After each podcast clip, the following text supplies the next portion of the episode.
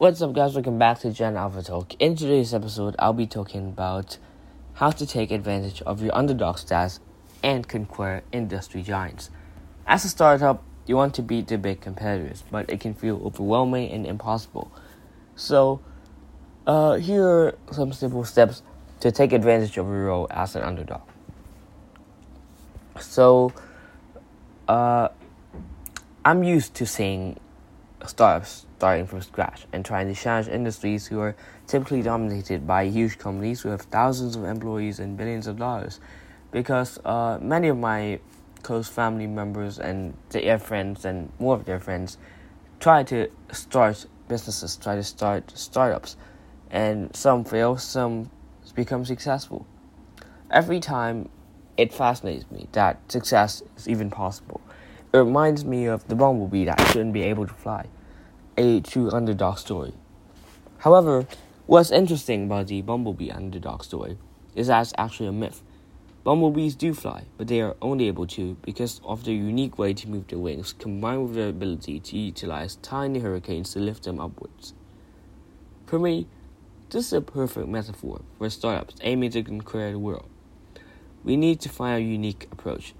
Some name it the secret sauce and we require a great deal of luck and the market moving in our direction. The tiny hurricane, so to speak. On a personal note, uh, the co-founder of Jumpstory, where they share stock photo industry giants like Shutterstock, Getty Images, and Adobe, despite having thousands of employees and turning over billions combined, they've managed to acquire quite a lot of their customers, get the best customers review in the industry, and grow fast despite only being a small team of 20 employees. So they've been using lots of uh, these underdog steps as part of the secret sauce that they use. So here they are. I hope you get started. Let's get into it. One, storytelling. Being the underdog can make you feel inferior, but it can also be turned around to advantage because the world actually loves underdogs. When you're a small startup, you are allowed to be more colorful than the big players. Use this to your advantage and don't be afraid to truly stand out from the crowd. Identify the stories that have an edge and that might create some media awareness because once you grow big, this is no longer possible to the same extent. 2. Agility and speed. The benefits of being an underdog are similar to the feeling of being David against Goliath.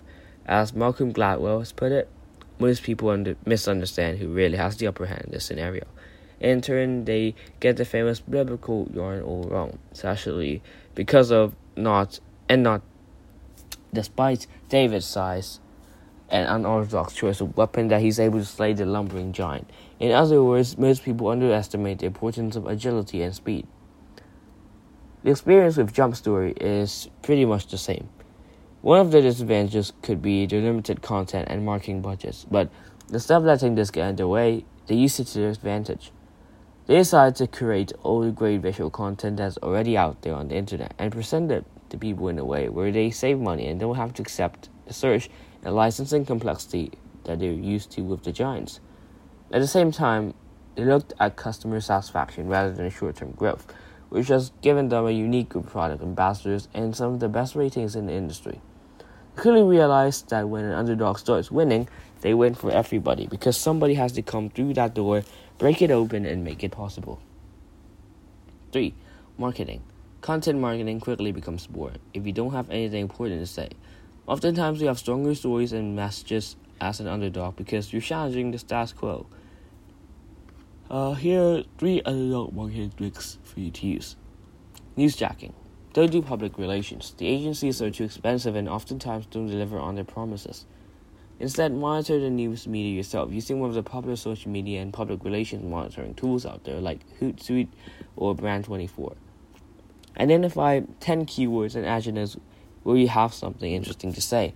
Monitor when they start hitting the media and immediately write the journalist that has published a story with your unique take on that particular media agenda.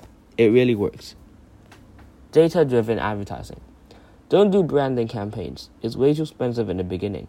Use channels where you can monitor everything such as Google Ads and calculate your LTV CAC from the beginning, meaning how much it costs you to acquire a paying customer and how much this customer is worth to you after various increments of time.